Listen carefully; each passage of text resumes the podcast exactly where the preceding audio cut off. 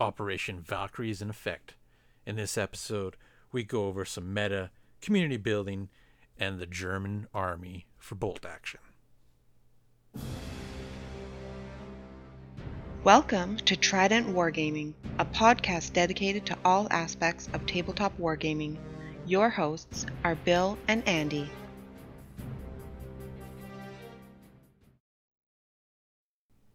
Hey guys, welcome back to another episode of Trident Wargaming, episode 13 with some bolt action. I'm your host, Andy, and with me I have Jason here again. How's it going, Jason? Good, good. Excellent, excellent. So, in this uh, episode, uh, we're going to go over a couple different topics. Um, we'll go over some meta for the game. Uh, we'll also go over some bolt action community building. Uh, also have some rules for some units and, and some of the ideas we have on them. You know, if things should be upgraded, stuff like that. And then also we will have a little section of uh, armies from the armchair, where uh, me and Jason will kind of go over the uh, German army in a little bit of details. So that will be our agenda for today. Um, but to start off, what are you working on today, Jason? What are you working on lately? Well, a uh, whole bunch of Victory at Sea. Okay. I'm working on all the ships to do the Battle of Denmark Strait. Nice. I'm halfway painted, three quarters painted. The hood, the uh, Prinz Eugen, the Bismarck, and the Prince of Wales. And I've been working on uh, the Epic Civil War stuff. All right, the stuff that just came out not too long ago. Yeah, yeah. I haven't touched that stuff yet, but I'm sure it's coming in the future. it better be. Uh, as for myself, uh, still still kind of plugging away at the um, the German Winter Army for the Stalingrad uh, event later down the road that I'm putting in the works for planning. Um, more of like the special teams and whatnot, and a couple tanks. So Nice. hopefully in the next few months I'll actually have it completed. I got a whole bunch of other projects from other systems going on as well. Um, and then I'll have to start looking at terrain, which I believe will be in the next next two months. Uh, after we're done this one project, I'll be stepping up to actually getting my terrain going. Um, Sweet. I did do. I did put another order in for some uh, of the uh, Sarissa Precision train sets and tracks, just to uh, yeah, just to fill up the uh, Stalingrad board that I'm trying to do. Um, And if people don't know, you got the Tractor Factory yes, and the other factory like combination set. Yeah, the big kit. Yeah, Yeah, So sweet. it's a lot of MDF, but um, I do have half of it built, and it was pretty fun to do, and then paint it up myself. It's really fun. It'll make for a make for an awesome board with a lot of different pieces, right? So, Yeah. but So that's one pretty- thing bolt action thrives in is a cluttered, you know, board. Lots of different terrain types. You know, that's where it excels. It's it's a lot more interesting than you know fighting in an open field when you have you know stuff going on. Very true. That's very true. And there's so much, so much that you can do, right? Especially uh, the customized stuff that players tend to do. hmm It's just ridiculous. Like at some point in time, you know, I, I will do D-Day. I will have the cliffs with all the bunkers, the beaches, and it'll be uh, it'll be pretty good. Nice. So, I have the obstacles if you need some. yeah. very nice. Very nice. Uh, some new releases uh, or pre-orders looking like they're coming out, eh? For Victory at Sea as well. Uh, yeah, I, I saw that. Uh, you got the Regia Marina fleet. That's pretty neat. A couple of the Some ships. Some Italian action to go against the uh, the British. Yeah. Well, they released the the new rule book, right? That big honking rule book, which is Amazing. It's so much.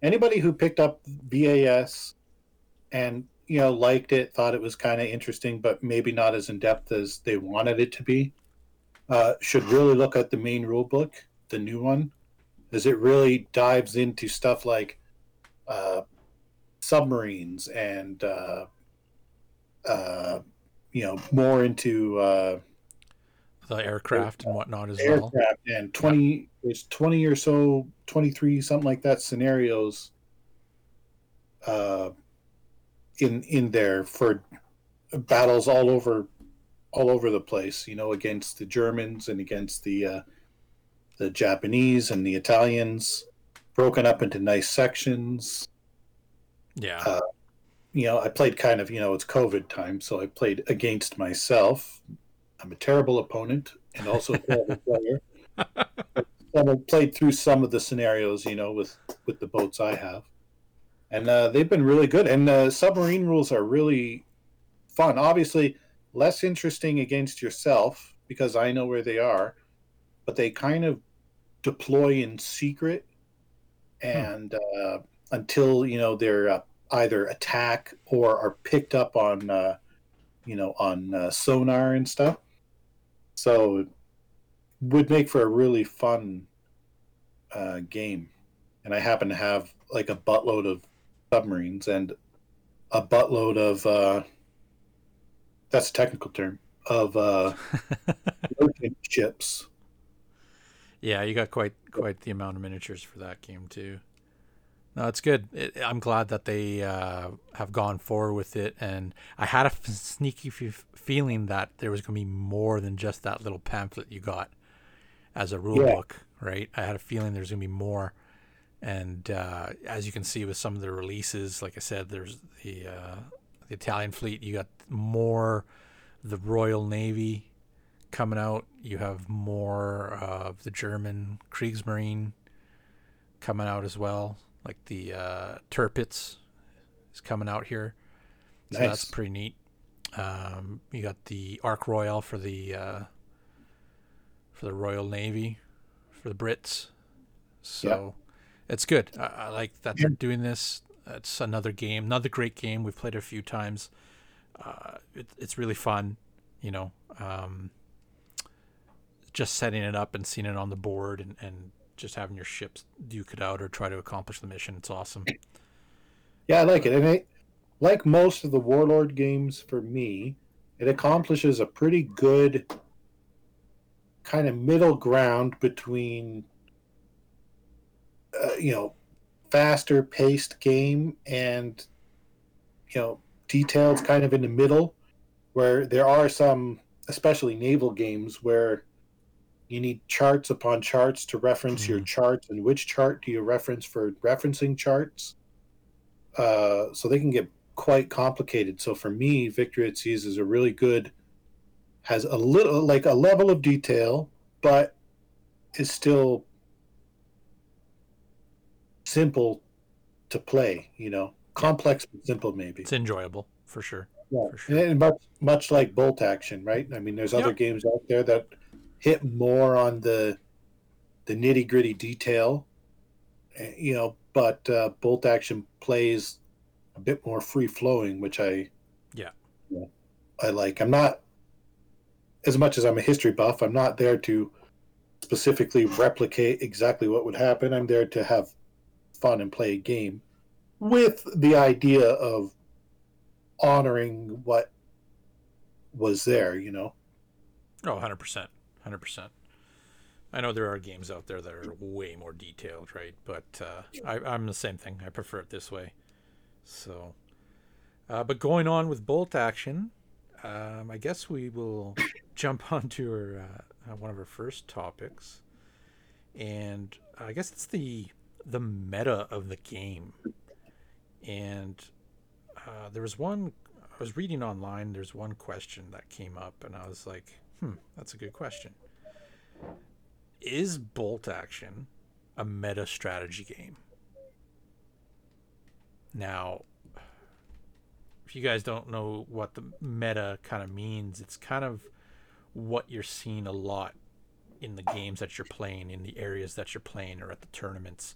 You know, uh, do you see like most armies are veteran armies because they're just that damn tough, or are you seeing a lot of min maxing? Are you seeing a lot of guys using two reinforced platoons and filling out their tank option, you know, their armored option with the largest tanks that they could get and the smallest amount of troops that they can possibly get, right? So for me, I mean in in our community, I've seen a vast array of armies. Mm-hmm. You know, um, as for what players like to use, like I've said before in in previous episode, we do have a fair bit of veteran players, right? As in like veteran quality troops. Um, so you do see that a lot. But as for like, is the game like a meta strategy game? I personally don't think it is. I think there's way more people out there who uh, are playing it for just the pure enjoyment and fun of it, compared to you know uh, making these killer lists just to wipe the board. You know what I mean? Yeah. Yeah, I think like any game, it probably like it can be broken. You know, somebody can, you know, uh, dissect it and Oh, for you sure. know go for broke and seek to annihilation is as the only goal. But I haven't really seen that. You know, No. Even at most people, even when they're playing something which is, you know, tough, or I've seen online where people are like that's, you know, cheese ball or whatever. I can see that most people are using it because it fits their theme or fits the the army they're kind of going for right. more than just, you know, eking out that victory at all cost. And and I, I like to personally, I like to play the kind of game I like to play as the kind of player that I want to play against. hmm So I really try to stay away from uh, too much. But that being said, I play an all veteran army as one of my armies, uh, being the uh, the First Canadian Parachute Battalion. So Yeah. And, and they can be tough, but the the game does a pretty good job about balancing it out. Like my guys are tough, but you can have twice as many, and also I'm really limited on my tanks. Like I I have one, and it's not it's not very good. It's not, it's No, it's not going to sure. knock out a tiger. So I think uh, I think you see maybe more of this more of at you know the larger official tournaments. Um, I know when I went to LVO the last uh, couple of years, um, I did check out some of the games, and you can see some of the armies were were built with you know some powerful units, right? Um, Yeah. But it didn't seem like anybody really was uh, going super hardcore with min maxing. Like you've seen a lot of infantry on the board. You know, Mhm. sure you've seen some of the tanks that had multiple machine guns, but okay, well, there's ways of dealing with them, right? So Yeah. but and lo- it costs a lot of points too, you know. And Mhm. to be fair, tanks are fun. I have nothing against yeah, people bringing tanks. I- and, and to the point of being at the LVO, you know, if you are going to go for a, you know, let's try to bust a guy up. Maybe that's the one place where it's you if know, if you know if you know it's a competitive tournament, then Yeah. yeah, go for it. Right, that's what you're going for. To if you're trying to win top pra- pla- place, then you know what? By all means, that's what probably each of those players are going for. Uh, could be wrong. Guys could be just going there to play and have fun, which hey, I think most people do. Um, you're in Vegas, baby. So um, I, I know when I was there, I had a lot of fun doing the tournament runs that I did uh, for a different system, but actually even checking out the bolt bolt action was pretty neat there, and then meeting and meeting a couple of the reps too, right? So, um, but as for like the meta, like you got your veterans, you know, we have see, and, and here locally it changes because we have the veterans. We have guys like myself. I play mass infantry. You know, Mhm. um, we have a couple guys who will run flamethrowers in trucks. Zoom, you know, zoom to where they need, pop out, and then just roast the guy. Yeah. You know, we've seen that. You know, so that's kind of the meta here. Um, And, So- and like and also like massed infantry can be really devastating, but also, I mean, it it it's comes with comes with a cost and putting your your flamethrowers in a truck and driving them up and popping them out that could be great but also it could be just you know you probably 50 points or 30, 35 to 50 for your vehicle and then 50 for your your flamethrower it it could also be 100 points of nothing Yeah. because you rolled a 2 or a 1 you know when you when you popped out or your vehicle got smoked oh, for you know? sure, for sure. so so yeah i think yeah you're you're right you know uh, but i i do think it does a pretty good job of at least making people have to pay a cost if they're going to go for that that thing or they're only going to focus on one element you Mhm. know, to try and uh, beef up that aspect of the game, then then there's uh, there's drawbacks in in other sides. No, for sure, for sure. And I think, um, and that and that's the thing is there's certain certain ways of building armies that can really really affect your game for sure. Like when I was I was reading some stuff, some articles, and um, and I know this was mentioned before with some of our players here in, in the area, but the bamboo. Uh, you know, bamboo fighting horde. Like, that's a lot of models. That's a lot of bodies on the board coming at you. Yeah. I don't. I don't think you have enough to deal with that, unless you have another horde army yourself. Um, but apparently that's is one of the metas in tournaments, which, for me, come tournaments, like I've said before, I'd rather do, um, you know, a narrative event where everybody's going to be involved, building armies suited towards, you know, the campaign or the setup of the missions or the whole storyline of the whole day, right? Yeah, um, But don't get me wrong. I do love a good challenge, and I would have no problem going up against these kind of armies at all. I mean, you've you've seen it, Jason. I mean, I've I've, Yeah. I've done it before. I I come from, um, you know, a, a group of, of gents that play hard. They build solid lists in whatever game that they're playing, um, but they also give their armies a touch of uh, you know fluff or story, but they can still build a good list, right? So it, it was yeah, different coming into playing other guys that were playing a more of a historical game. So it, it's pretty neat. It's a good good experience. Um, but yeah, meta. Let us know what you guys think.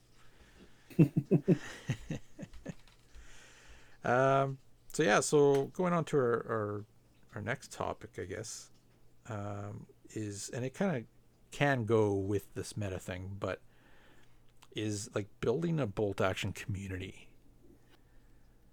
So even though right now is a little hard to do things like that, there are still things that you can do within communities to keep the hype going. Um, I know we do a lot of painting, you know, painting comps and uh, some giveaways. Um, you know, I'm, I'm lucky enough to be one of the sarges here in our local area uh, to actually able to get stuff to support our communities, which Mhm. which is awesome. Um, so thanks Warlord for that. Uh, thanks Emiliano, and also Red Claw Gaming. Thank you. I know uh, I know Dusty's out of Apta Game as well, right? yeah, So he's got stuff that goes on through there as well, and I know we've talked. We'll have to get him on the show at some point.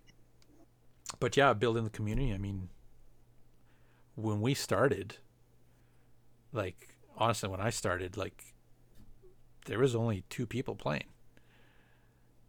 and then within the year, like there was we had one time there was like twenty guys at the shop.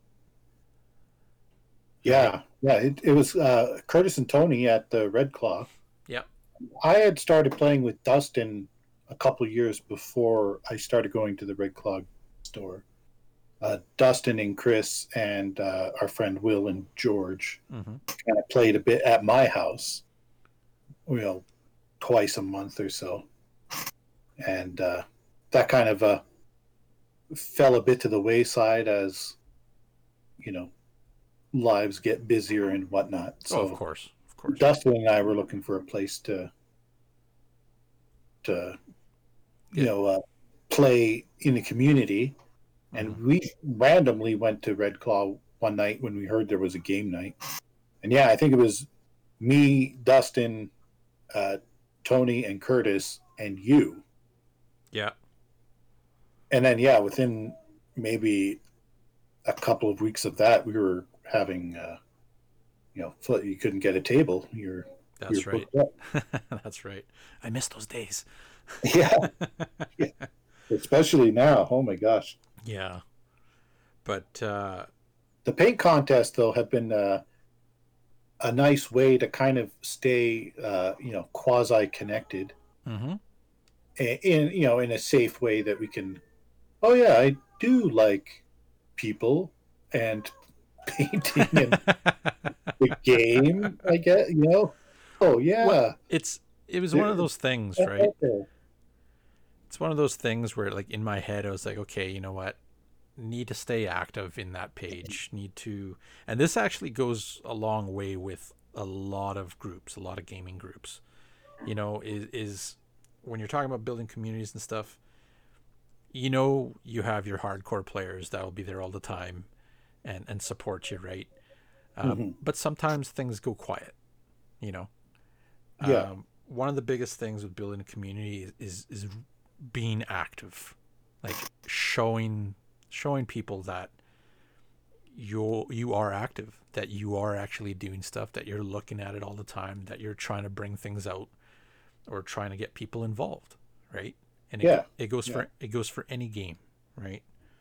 Um, I, I don't know how many times I must have like typed in everybody's single name, tagging them on that Facebook page to come down on the Wednesdays. Like that was my ritual. It was like Tuesday night, da da da da da da da, you know, and uh, Yeah. it's just keeping on contact with people, right?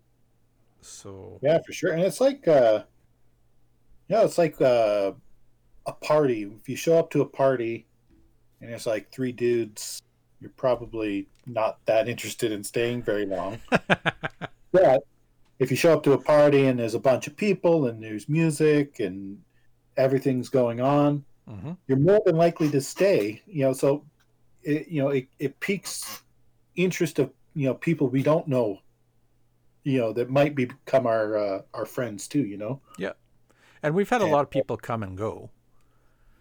yeah Yeah. like life gets in the way people move people's jobs get more complicated than they are and they don't have time or they have a family you know like uh, uh, mine gaming uh you know fell by the wayside a bit uh just as i moved into uh, a different uh, career path a while ago a long time ago and then i was out of the hobby for maybe 10 years and then dustin and i randomly like yeah let's let's just get stuff and and start again I went through that too. Yeah.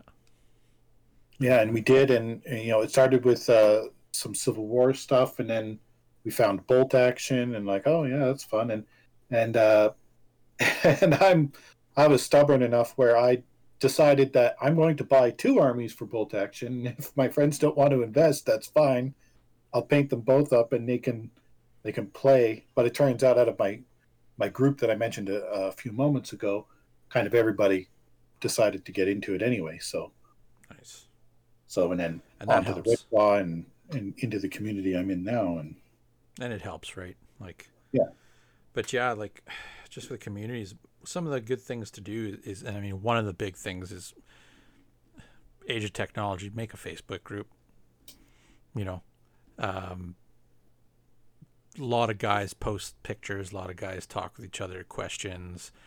You know, FAQs, different content comes out. It's a great way to keep in contact with everybody. Um, try making like local events. Not everything has to be uh, you know, all grandiose. Like you can have an event in a shop, like we did with Tank War. You know. Yeah. Um, yeah, we've had a, a couple of uh, really fun events. Uh, you know, the there was that uh, pretty near the beginning of uh, when people really started showing up. Uh, Curtis ran that uh, Escalation League, which was Yep. pretty successful, and it was great because there was a lot of new guys. So, Well, escalation League, if you don't know, it's every week. You kind of, uh, or I think we were on a two-week schedule, but every two weeks you add a certain amount of points that you you can add to your army, which you got to bring in uh, painted, so people can kind of start with what they had and then slowly add to it and add to it. And by the time you're done at the end, you have an army already, you know, and you got the motivation to to paint, you know, because you want to win the. Oh, I'm gonna get this guy because I got, you know, I got to get this squad done for next week, you know. And you know, it was uh, it was pretty fun. That was a really great way to s- start. So I think, uh, especially if you're a newer group, and maybe even when we get back to gaming. get back to gaming, maybe an escalation league is the way to Yep. start. You know, start small. Oh yeah, you know, because people haven't played for a while. Yep. You're gonna forget some of the rules and how it goes, and probably we're all, you know, lonely and pathetic in our, you know, in our little caves now. So we're gonna be talking about everything else too. So the games are going to take longer, and then that will start to wear off, and then you can move forward with bigger games. Maybe Yeah, that's it. sure. good. Yeah, and there's there's things that you can do, and like I've I've had some plans for it too, but it will be later down the road when I'm actually ready to do it. But uh, you you know you can have people involved in campaigns. Um. There's demo days when you're back at it. Like I did a lot of those. I uh, being the Sarge, I really like jumped in there and got involved. Um, reaching out to people like posting saying hey if anybody wants to come out and try it out hit me up we'll schedule something and come on down and there's a time where i'm you know training training two people at the same time right? Tra- checking out the game. There was another time where uh, with one of the shops we had the local comic and entertainment expo. And you know they had a booth there and i ran demos for you know eight hours ten hours all day long on the weekend right? Yeah, and you get a you know you get a, a couple of people checking it out a couple guys excited to play it um, i know i've uh, one of the guys who actually started coming down to play that's where he started. So it was good to see that.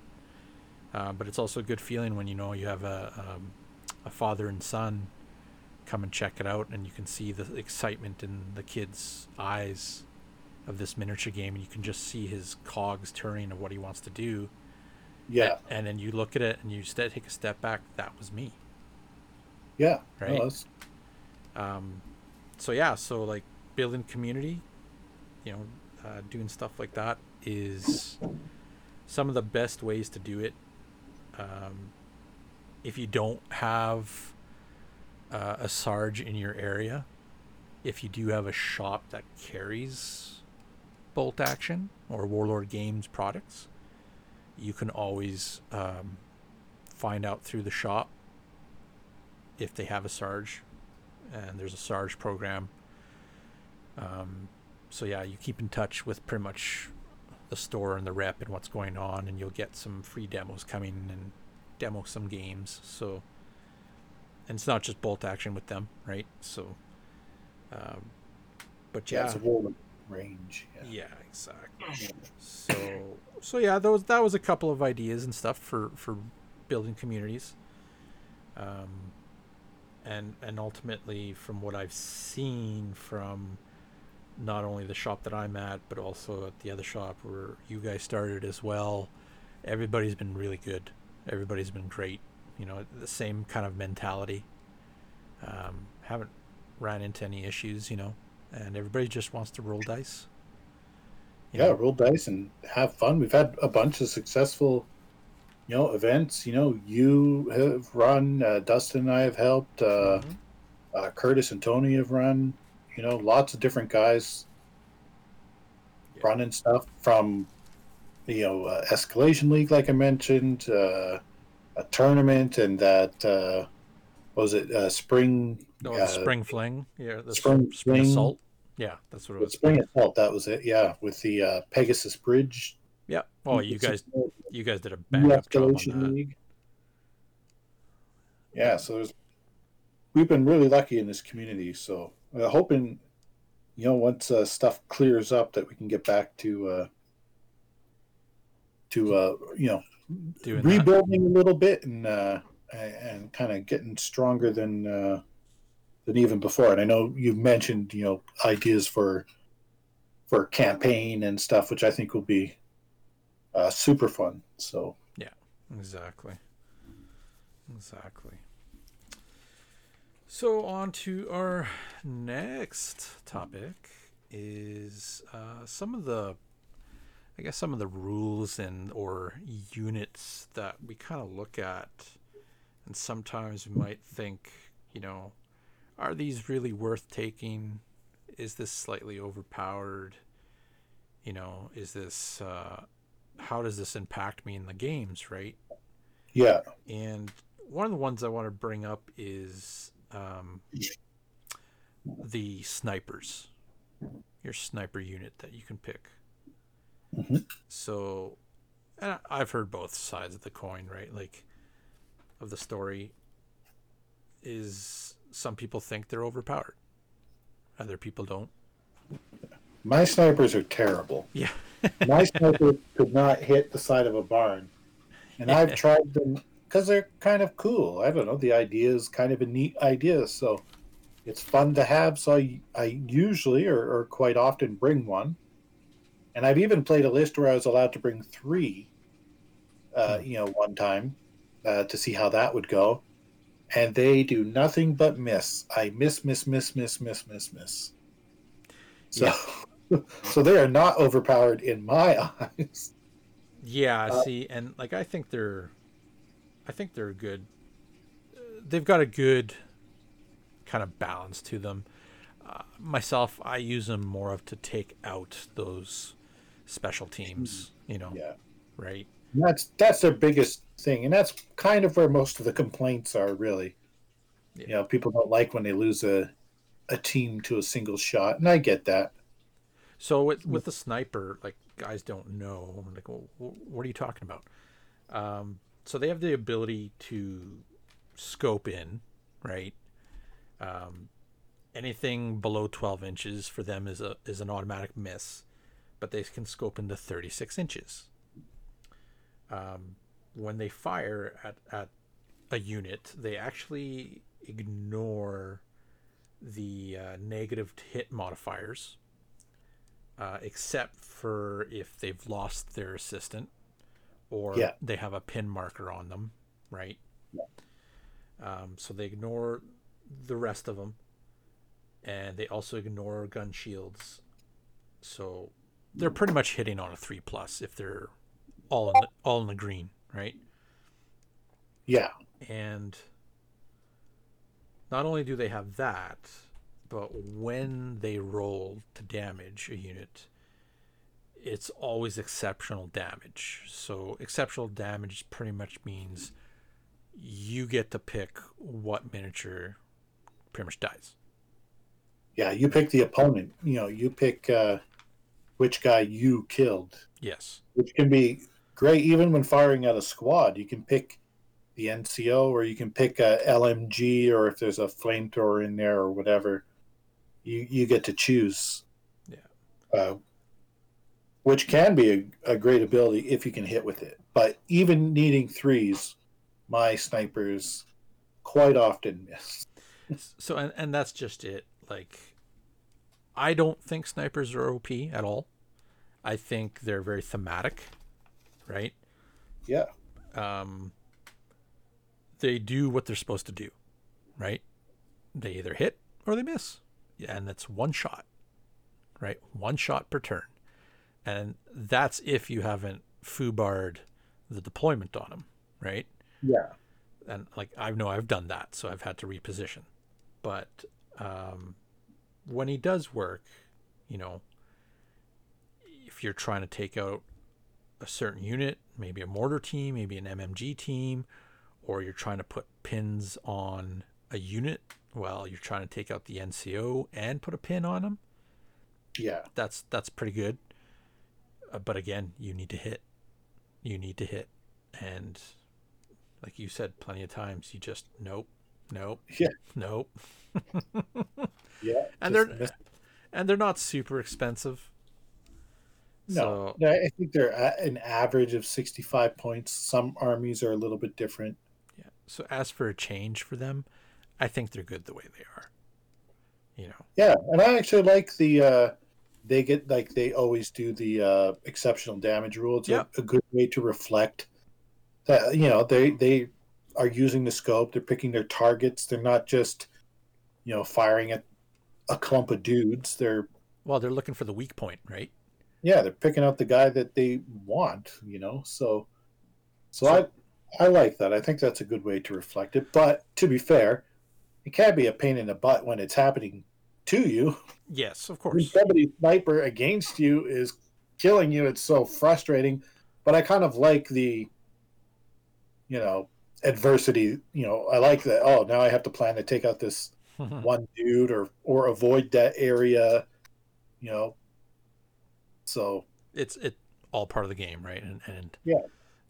there's always the threat level of what unit I got to take out first, or you know, this guy's gonna be a pain in my butt. You know what I mean? yeah totally So, but um, I do like though that you know um, when they do fire against a small team, um, like a mortar team, Mhm. you can actually target the weapon and take out the whole crew. Right? That's just the mechanics of the game. I do like Yeah. that they made sure to put in a clause that says that they cannot do that to artillery pieces. yeah it's just just team weapons Exactly. So. yeah because that would be i mean we would have a different conversation if they're Sniper. taking out a dude and then the whole artillery crew is Is cheesing on. yeah. Exactly. So, as you've heard, we've mentioned MMG team in, in that little section too.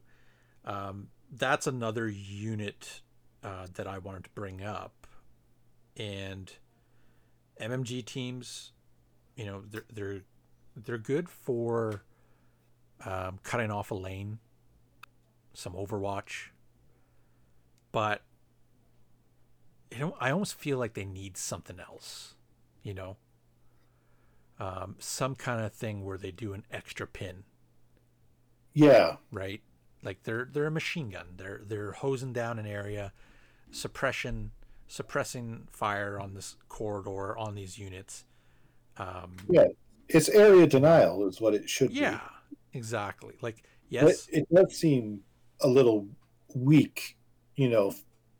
For for instance, most uh, MMG teams are fifty points, hmm uh, but I can for fifteen points on average upgrade an MMG on a vehicle. Yeah. and they're more devastating off of a vehicle a lot of the times because I can't shoot it, randomly roll, uh, get exceptional damage, and then take out the whole team. You know, they're they're so they're uh, they can yeah. be vulnerable, against the team. Yeah, no, makes sense. and uh, you know there's other ways to get machine guns in your army. That being said, I, I quite often bring them because it kind of fits the theme I'm going for, but I know that I'm basically sinking points into me feeling like I'm doing a good job at presenting the theme. Yeah, and like I mean, I do take them. I, I actually Yeah. I take them all the time just because they fit that little slot. Um, Yeah. But you know there is other armies that have some advantages with them. Hence, you know the Germans, uh, The Germans, yeah. which we'll talk about later, and even the Americans, because I think the Americans get a three for one selection on machine guns.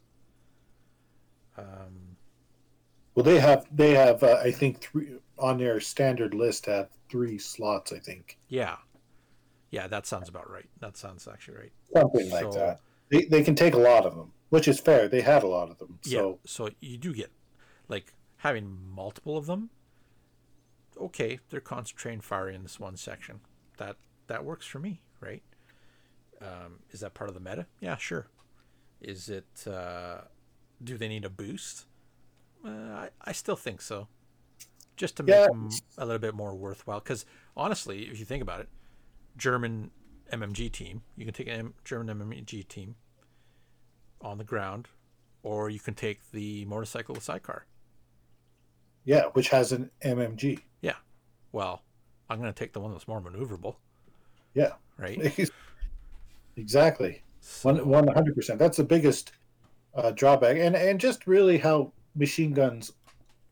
I I think the MMG team should be cheaper than what it is. Fifty points is overpriced, Mhm.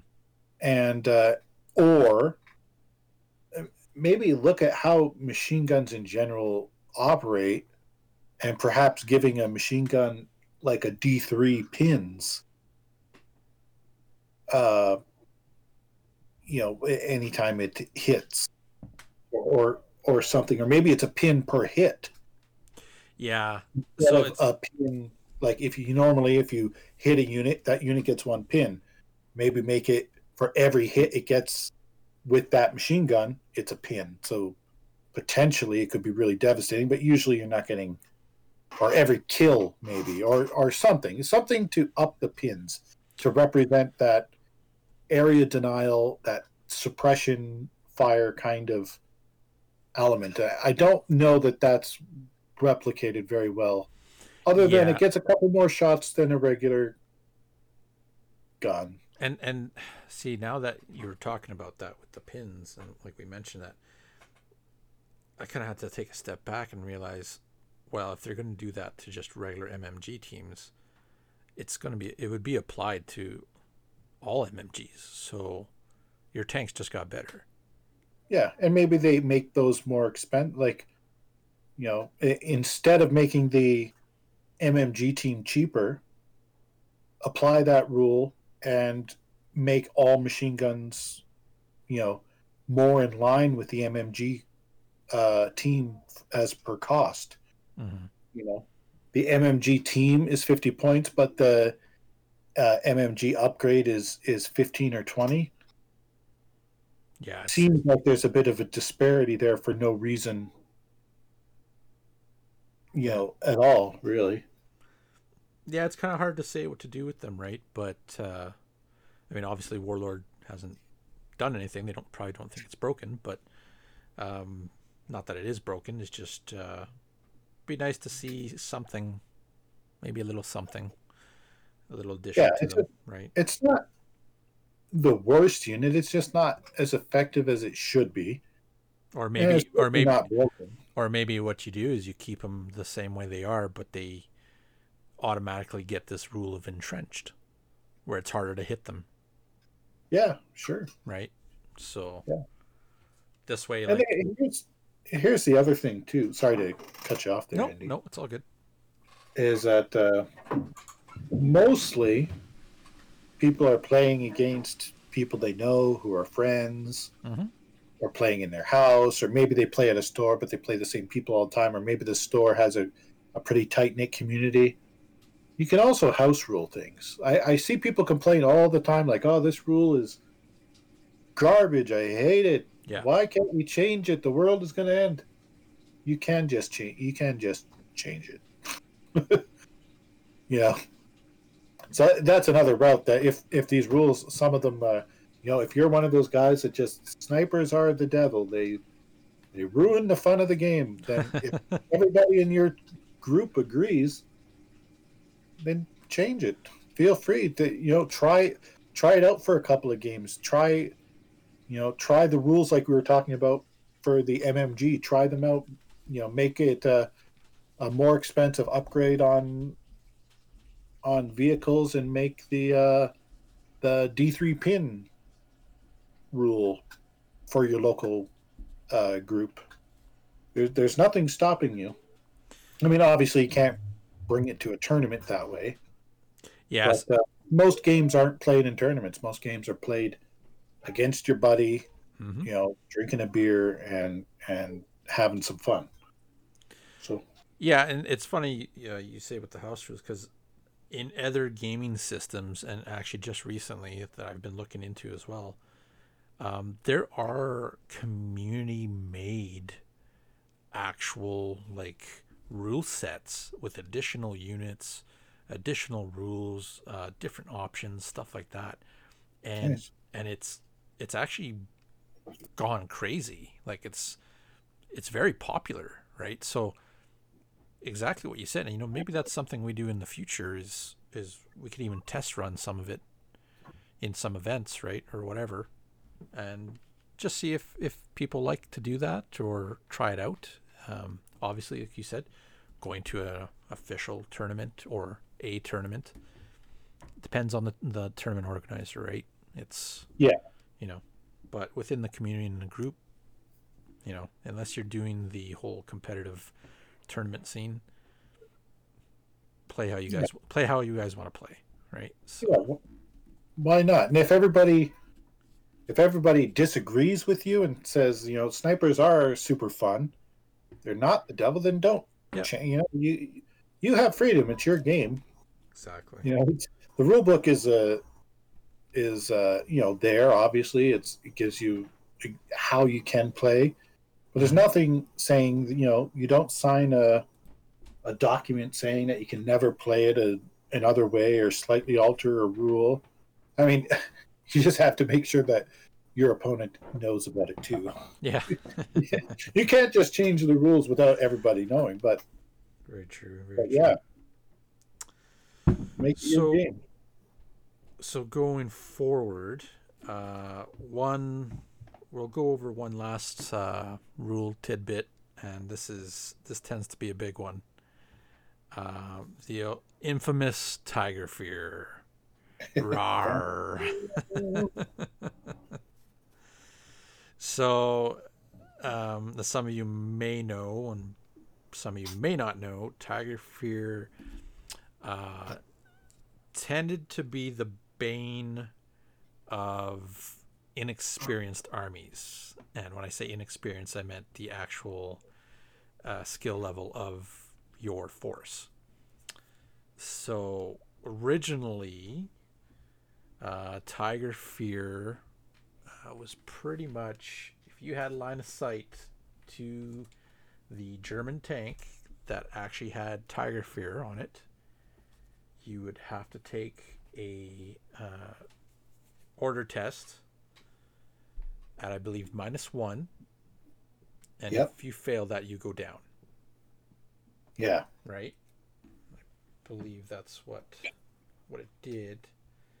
Now they've made a few changes to it. Um, I know they changed it before, and the distance was actually quite short. I think it was what twelve. I think it was 12. I think they changed it to. So, But then in the last, or maybe not this last round of errata, they did, they changed it to uh, 18, I think. yeah, so it's now eighteen. Um, so, so yeah, eighteen inches. Still have to be line in sight. Um, and you still get the minus one to the morale. So it's it's one of those rules that people were saying, you know, oh, that's that's way too good. That's way too good, right?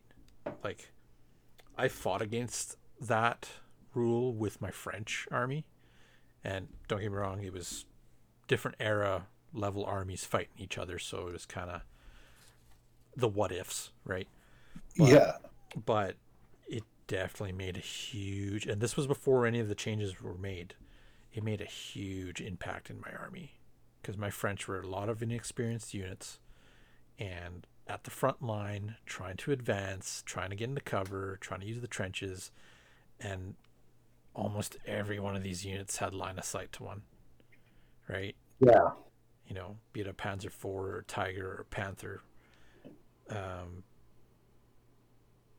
it was really tough. And towards the end of the game, it was kind of like, well, I pretty much got bunkered down or pinned. Couldn't do anything about it. Yeah. Right?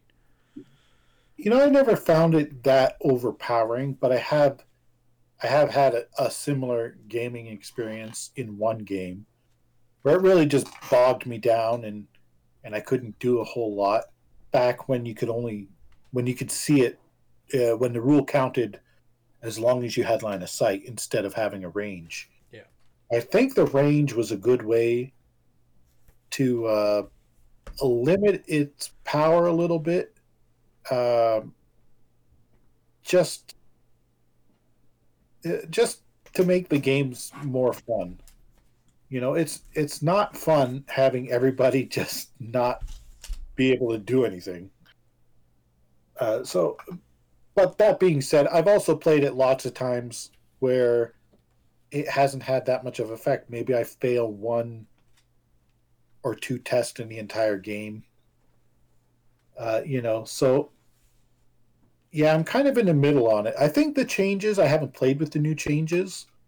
Uh, thank you, COVID. But uh, uh, I feel like that would kind of address some of my issues. You know, I, I thought it was a little bit silly that, uh, you know, things on the very far edge of the table, nearly as far away as you could possibly get, are having to take test, even though that tank couldn't possibly hurt them, and they couldn't possibly hurt that tank.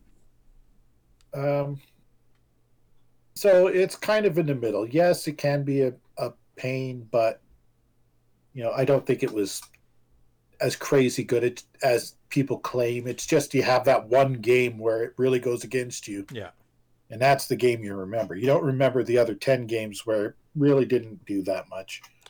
And, and the thing, uh, the thing you got to remember with Tiger Fear, like, it actually only affects you if you're doing any other action except for shooting fighting at that tank. So I mean, your infantry is they're probably going to get hit with it, but your anti-tank gun, more than likely you're firing at that tank anyways.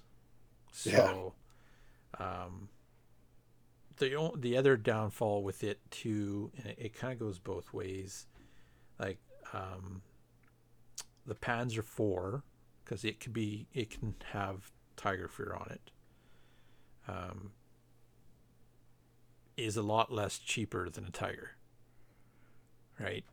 So yeah, so it, it's certainly way cheaper than a Tiger. Yeah, and uh, I, I see why they applied it. A lot of people in the war did mistake it because of a similar shape, mm-hmm. But it's obviously significantly smaller. Yeah. Uh, so I can see why they included it. And, eh, you know. Yeah. In those rules, and it's only one, right? Like it's only one tank. Um, I mean, sure, you could have multiple tanks in your your army with it, but you only ever get affected by it once on that turn, right? So yeah. Um, overall, is it is it a powerful ability or universal special rule that it, they get? Uh, yeah, yeah, yeah. It, it is. Um, again, like I said, especially if you have lower experienced infantry. Um, if you're running veterans, not so much. If you're using regulars, eh, could happen depending if you have pins on yourself. What do you do? They need to change it again? I think they should just leave it. Yeah, 18 inches. Okay, it's far away enough.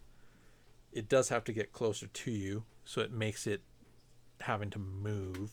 Which do you really want to move your Tiger tank get closer to the guy's bazooka? Mm, you know what I mean? Yeah.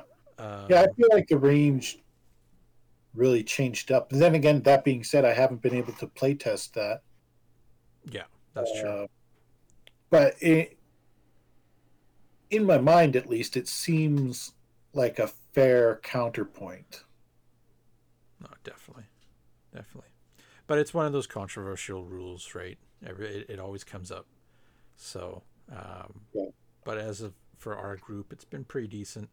I like the changes. I like that they're always looking at it, trying to adjust it. Sometimes they get it right, sometimes they don't.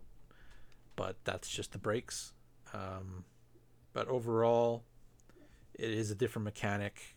Um, you know, it did happen when you heard that squeaking and grinding of those tracks down the road and it's echoing down the ruined road. Sometimes your infantry were pretty much shitting bricks because they knew it was coming. Yeah, Right? re- reality, it should be called tank fear Yeah. because if I'm an infantryman and I hear tracks of any kind, I don't care what they are. I'm probably easing off. you know, honestly, at work when the backhoe is is going along, going up with the tracks, and I hear the tracks rolling, I just start panning around because I'm instantly thinking, "Where's that tank? Where's that tank?" um, yeah, that's great. That's great. But yeah, I think that will be it for for units and rules and what we think about them. And uh, our next section, and we're going to be pretty much doing this kind of thing uh, for the next little bit until we get through these armies. Um, it's a little section. Actually, Jason uh, Jason came up with the name, which is great. But it's uh, armies from the armchair. Here.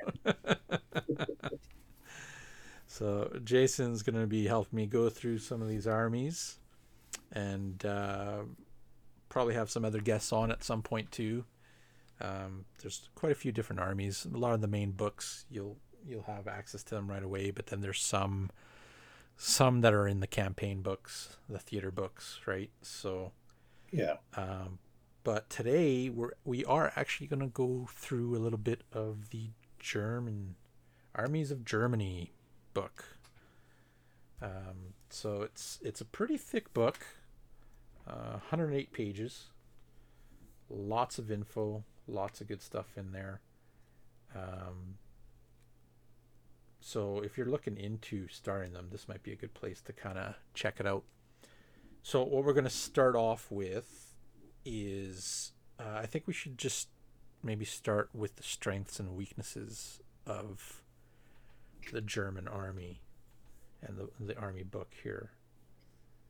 Um, so, one of the big strengths is their actual nation rules or their special rules that they get. Now, each nation gets this. Like each of them get some special rules. Um, the first one that they have is Blitzkrieg. So with this, it allows um, actually I have to count. Oh yeah, your snap to action special rules. I believe that's the Blitzkrieg. It pretty much allows when you do a snap to action um, order, your officer, depending on what level they are, get uh, to pull out to draw dice from the bag to issue to another unit. Well, the Germans actually get to snap to action with an additional dice. Yeah. So that's can be a big deal for uh, an opportunity in the game to uh, kind of seize the initiative. hmm you know, not depend on the luck of the draw, and uh, you know, go for that big hit on that unit, or you know, maybe you have a couple units in the open, and you're you don't want to get stuck there, so you your officer just gets everybody, you know, moving all at once. You know, there's a, you know.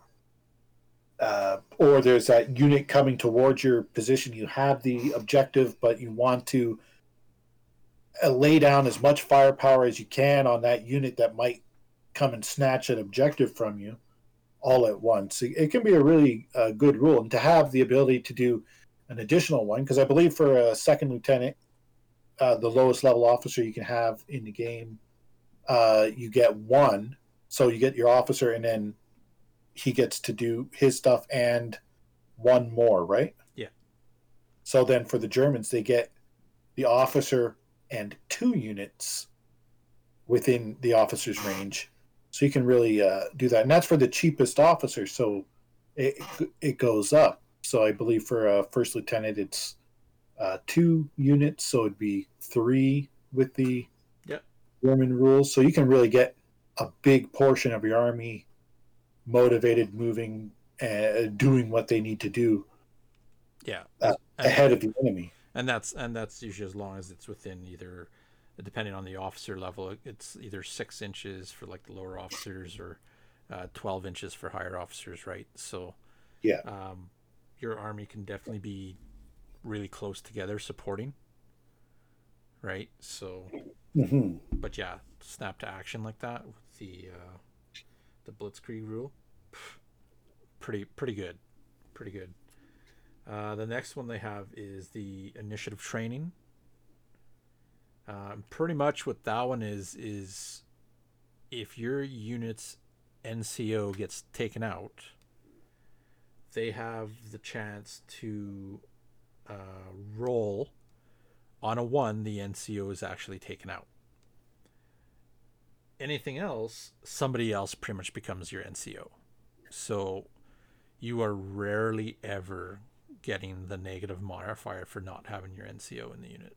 Yeah. So that's it's, it's pretty Which- good. Comes into play with we were talking about snipers earlier, where they can target the NCO. The sniper playing a German player might not bother. You know. Yeah. No. Uh, you know, and it can be a real pain to lose your NCO and to have that automatic negative one to all of your test. You know, because you've lost that you know little leadership uh, within that section. So. Yeah. So that's a big deal. No, it's pretty good. It's another good rule for them. Um, with that, and it's it's funny because we touched base on the MMG teams, but uh, the next rule is Hitler's buzzsaw. Um, so pretty much any light and medium machine guns fire one extra shot. So big, big, big bonus for the German army. Any machine guns, the light and medium, they get all these bonuses. And, you know, some of their larger tanks have multiple machine guns. So it really amps up your firepower. Yeah, it can it can beef it up. I mean, it's to represent the fact that uh, you know your machine gun is pointing out sixteen hundred rounds per minute, as opposed to like a Bren machine gun that's Yeah. pointing out six hundred. It's like the MG 42, right? So, Yeah, MG thirty four and MG forty two. yeah. So it's you and you'll see you'll see German players take advantage of this quite a, quite a bit. So um, any chance you can get multiple machine guns, that's the way to go, right? The machine guns tend to be a lot more effective, like on a tank, than its actual main cannon, which is against infantry. Yeah, I can see it. So again, another good one. The last one that they have, I believe, yeah, uh, we've touched base on this already, is the Tiger Fear. Mm-hmm. So, as we talked about earlier, um, with the FAQ or an er- errata pack that they released, I th- not too long ago, actually. Um, so yeah, within 18 inches in line of sight of a tank that has Tiger Fear, the enemy has to take an order check at minus one, and of course, if they have additional pins, Yeah, and if they fail, they go down. So which I think uh, I like I said I haven't play tested it, but I think the eighteen inches will really mellow it out a little bit, Yep. which is fine. But then again, I never found it game breaking either. So it, it's it brings the new change will bring Tiger Fear more in line with the rest of the German rules, which are good but not game breaking. You know, an extra shot that's great, but it's not going to break the game. Yeah. Uh, uh, really rarely losing your NCOs that's a really nice thing, but it's not going to break your game. An extra order when you're doing a snap to action, again, can be really great. Not going to break it. I, I, I like their rules. I, th- I think they're solid, solid and fair. Yeah, they're one of the armies I think when anybody looks at bolt action, that's pretty much the army they go for right away. Yeah, I mean Germany is bolt action Space Marines. Yeah. Like everybody plays that plays 40k has had a Space Marine army. 99% at one point in time. Everybody that plays bolt action, 99% of them have or will have a German army. yeah. I got six of them. Yeah. Yeah, yeah Um, I'm there with you. buddy. so and yeah, so so those are special rules for them. Um, that's one of the the the strengths of them. Uh, the other sh- kind of strength for them is they actually have a lot of theater selector selectors throughout Yeah. like their main book and i'm looking right in front of me i got one two three four five six seven 10 11 12. So right now i got 13 campaign books right in front of me and they all have different armies different selectors different units new units new rules in those Yeah. books right so there's I mean, even just in the main rule, even just in the uh, their army book, uh, they have a, a really good range, Mhm. Good selection of uh, you know a good uh, amount of choices. Yeah. To take, they can be really flexible. You can play uh, armor heavy, big fatty daddy tank, and uh, a bunch of elite infantry if you want. Uh, you can play uh, a really inexperienced ragtag uh, army with them, especially if you're going kind of latter days. Uh, uh, what do you call those? Uh, Volksjager, the uh, the People's Army or Oh, yeah, People's Soldiers there defenders there yeah um, you know, you can go with uh, the volkssturm Volkssturm. That's Yeah. them. Yeah. Uh, you can go with uh, you know the uh, Fallschirm, and also just for uh, for rules, but for you know looks and feels and themes. You know, there's uh, Blitzkrieg, and for models, Blitzkrieg, Fallschirmjäger, uh, SS, uh, uh, Heer Grenadiers. Uh, the um, the DAC yeah, yeah, the uh, Desert Assault Corps. uh, Deutsche Africa Corps. Yeah. Um, in in Africa, you got uh, uh, winter uh, troops, uh, Gerber, um, the mountain troops, Gerber. Uh, geez, G word. I'm, I'm uh, drawing a blank. I keep saying uh, Gerber babies. The Gerber babies. Gerber. Yeah. Oh my god, I can't think off off the top. No, of there's my head. there is a lot, and it's it's funny that you mentioned like the all the different kits that they make. Majority of these kits are plastic. Okay. Yeah. And uh, just saying that, and just so you guys know, if you're listening in on this, um, I actually just uh, recorded a unboxing of one of the sets that I will be starting up as well, just to show you guys what are in these sets and give you a little bit more exposure to the bolt action starter set um, per army because I have you know a gazillion of them. Um, but going forward, yeah, there there's a lot of kits for them.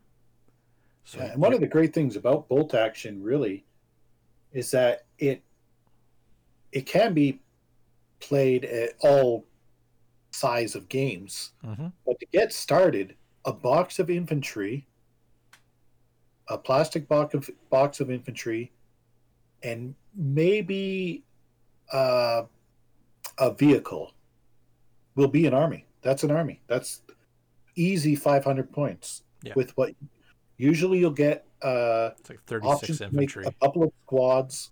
You can you can deck out an officer pretty easily. Uh, you can uh, most of them come with uh, ways to make uh, weapons teams hmm in the infantry box. Uh, so right there you have uh, officer, a couple of sections, and uh, or a couple of squads, and uh, uh, officer. Or I said that. So officer, a couple of sections, and a uh, a a team weapon or two. Yeah, usually you can get snipers out of that Yes. out of that plastic box set as well. Yeah, snipers. Uh, some of them come with light mortars, uh, depending on the box set. Can always make observers. yeah, observers are easy to make. You know, you put binoculars, which is a kind of common doodad that come on those Mhm. plastic screws, and uh, put a little map in his hand or something, and or just you know the one where he's uh, has his hands over, you know, uh, shielding his eyes from the sun, like he's scanning the horizon. And every uh, warlord is famous for giving you a pointing arm Yes. every single sprue has an arm pointing. So uh, make a guy point, and there, boom, Yeah. observer. That's yeah, exactly. So that it's not specific to German. I kind of got off of topic there, but uh, it, it No, is that's a- fine. for for bolt action, I like- and uh, Germany especially with having so many. Choice. kits. Yeah. Yeah. And you'll see them uh, you know, in the next months to come because uh, I will be going through a few of them. Um, but some of their other strengths for the German army, going at actually into their to their units and stuff, is a lot of their early units and whatnot. Um, there is like no inexperienced units. They're regular, if not veteran. So tough army, like very solid army. Um, their units are pretty strong. Once you start going to the late war era, that's when their units start becoming a bit more inexperienced, right? Yeah, So equipment's not as good. The units aren't as good. Um, but it's all part of history of what actually happened, right? but then again, they also get access to a bunch of assault rifles Mm-hmm. which can be terrible, I- I- as in terrible for the guy you're playing against because you can really uh, wreck. So you can move and fire, 18 range 18 range, assault. So two shots. and in in combat they're used as well, right? So Yeah, they're tough fighters in combat. So uh, they they can be assault rifles can be mm, really devastating. It beefs up the point cost of your guys a little bit, but you know, assault rifles are tough to deal with, especially if you're chugging around the board with a bunch of uh, rifles going against them.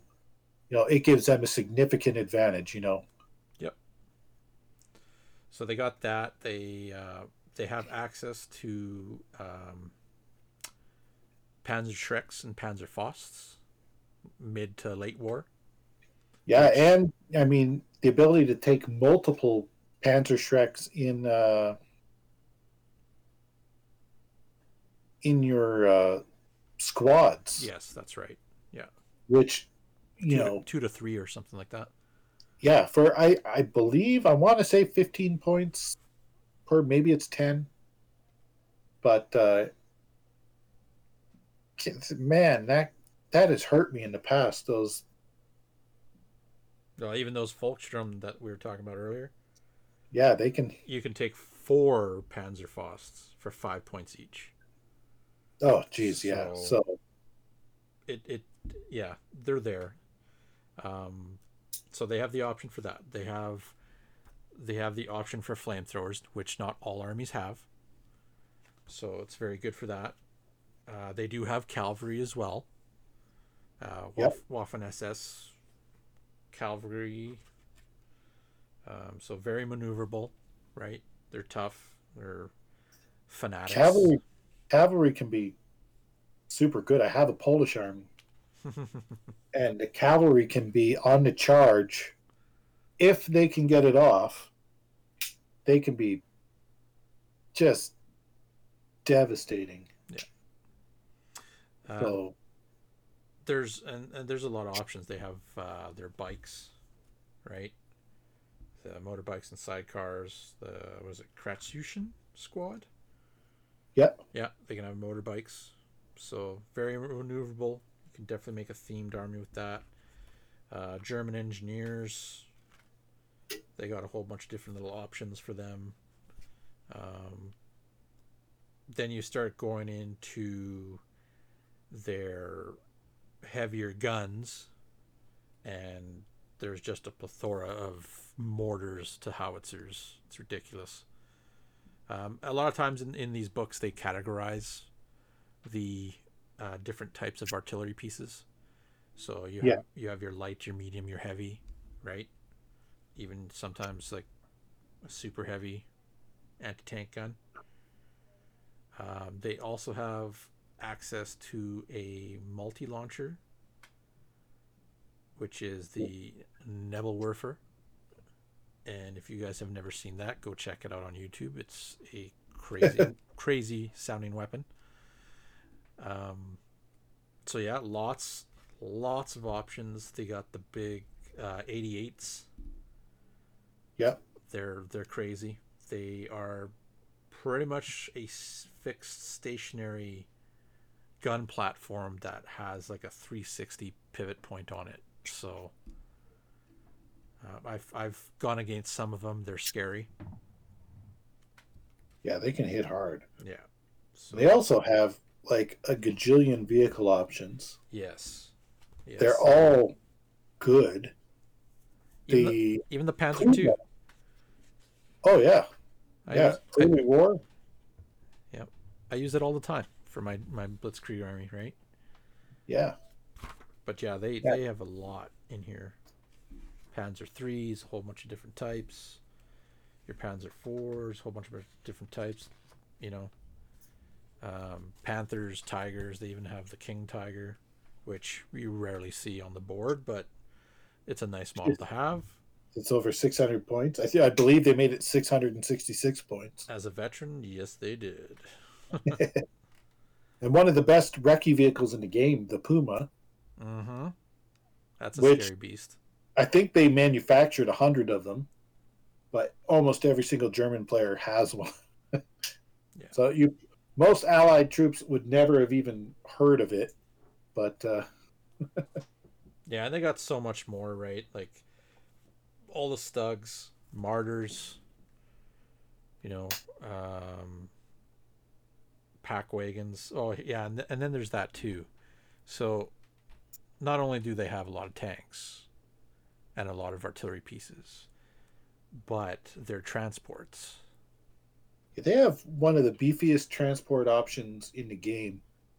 It it does cost a lot of points. Like when you load it out, it's a it's around hundred points. Yeah.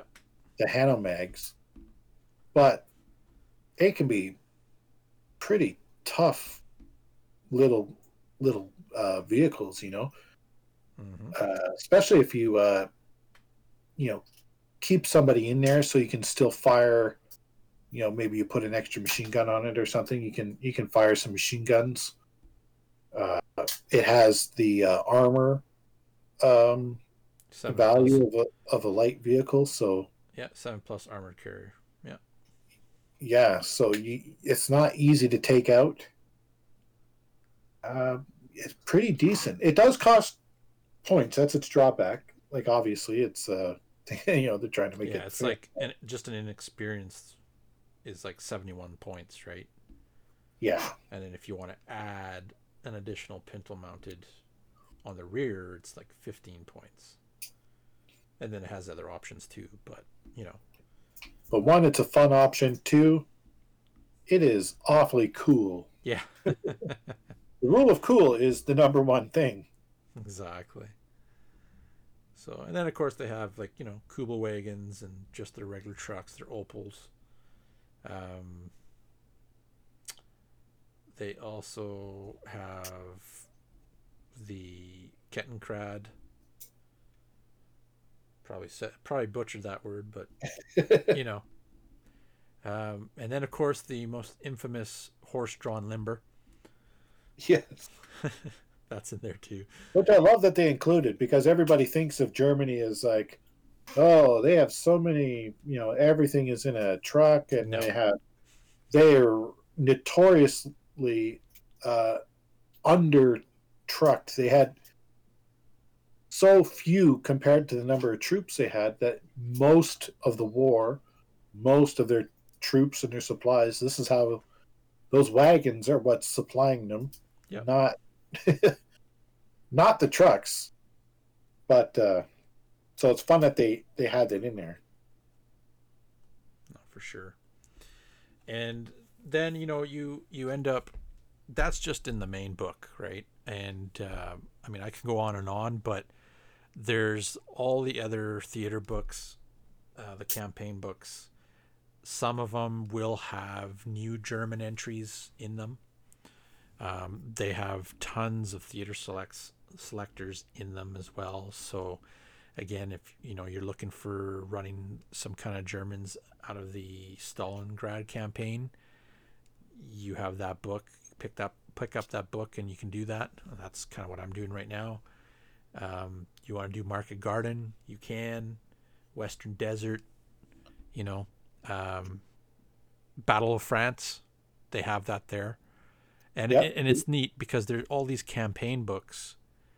They all have scenarios against the German army, so um, lots of options, lots of stuff to check out.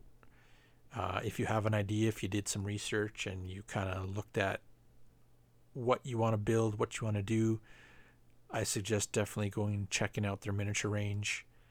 The nice thing about Warlord games is you don't actually have to stick to all their models. You can go abroad. You can 3D print them if you wanted to. Um, you know, lots of options. Yeah. Ger- Germany's a great army. Lots of good stuff. As for drawbacks for the army, um, they are expensive. So Yeah, and especially people get stuck in the mindset of big heavy tanks because they are so cool. They have so many cool options in the German army that it's very rare you don't see them uh, a German army with uh you know its armor uh, section maxed out and to be fair, again, super cool, but it is a a drawback in the in the the points department. It's a a lot of eggs in one basket. It can be devastating. Yep. You know, a tiger tank with tiger fear and the big gun and the hard heavy armor can be a real beast. But also, But if it gets taken out, it's a big investment of points. that's like Yeah. half half your army, right? yeah yeah depending on the point limit you set it, it can it can really be up to half your army you know? Yeah. so So that's one drawback i find is that more than any other army that's one and i get it because i'm guilty of it. That's that's one that people love bringing out the the big fatty tanks and uh and that can be a drawback. Well, even their even their main units, their infantry, they're here infantry or their grenadiers, right? Like unlike other games, and I, I'm I'm really bad for this too because I've been playing other games for so long compared to bolt action. I'm so used to having full squads, right? yeah Well, when you're paying for regular or veterans all the time, you, you're not getting that all the time. So, like my Blitzkrieg army, I'm fielding two infantry squads. Well, I look across the board, and there's five infantry squads coming against me. Like holy Yeah. smokes, what did I do? You know, Yeah. gear gets expensive, right? Yeah. the, the base cost for your troops are expensive your officer gets expensive like everything is expensive there's no depending on what you're playing i mean if you're going late war with all the inexperienced stuff or uh not the fall is it Fallschirmjäger? no it's i don't think Paratroopers. i don't think it's the paratroopers i think it's um Goering's squad there the Luftwaffe Oh, the uh, Luftwaffe Field Division. Yeah, I, I think they have um, some low cost infantry that are inexperienced, you know, Yeah. but usually you don't see them on the board. So, um, but yeah, once you start going to later stuff, that's when you kind of start losing your tech, right? You start you start losing the options for this and that. But as for price point, yeah, they can get expensive. Their transport's expensive, tanks are expensive, gear is expensive. So you got to play them. You definitely got to play them very tactically, and you can't just send out that infantry squad in the middle of of the field and just gets obliterated, right? Yeah. So um, that is one of the drawbacks for them. Um, after that, like honestly, I don't really think the only other thing is maybe there's too many options. but the nice thing about the game is, you know, I take this one squad and I take that squad. Their options are slightly different, but a rifle is still a rifle. An assault gun is still an assault. You know what I mean? It's not Yeah. it's not these guys have these special weapons that do these these guys have these special weapons that do something completely different so it's all in the flavor it's all in the um, equipment that you checked out to see what they actually used like my winter germans they're all the the cars they're not there's no assault rifles in there right Yeah. so, um, other than that, I, I, I don't think they're really missing anything out of their army. No.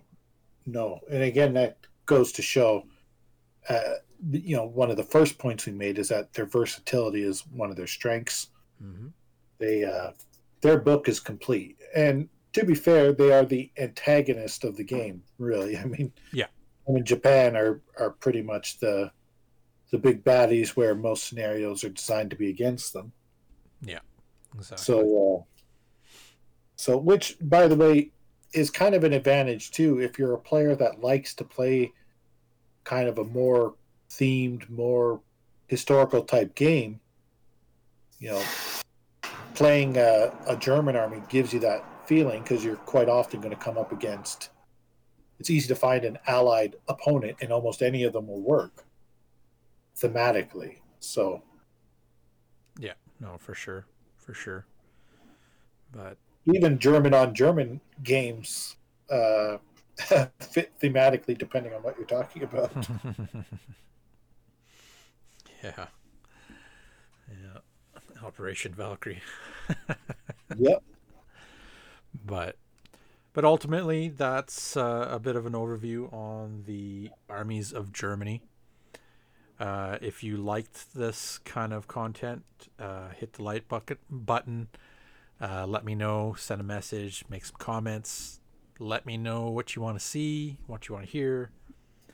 Um, other than that we'll be going through stuff like this uh, especially with the armies towards the end of the episodes and also look out for unboxing uh, videos. I'll probably have them tie tie in with the actual uh, podcasts and whatnot. So uh, again, you know, like, share, subscribe, hit us on Facebook, hit us on Instagram. Uh, check it out, us out on Podbean, Apple. Um, and yeah, that's I think pretty much it for this episode. Thanks for uh, joining me again, Jason. I'm sure you'll be on here again. No worries. Thanks. It was fun. Yeah, for sure, for sure. And thank you guys for tuning in, and we will catch you next time. Bye. Trident Wargaming. Build it, paint it, play it.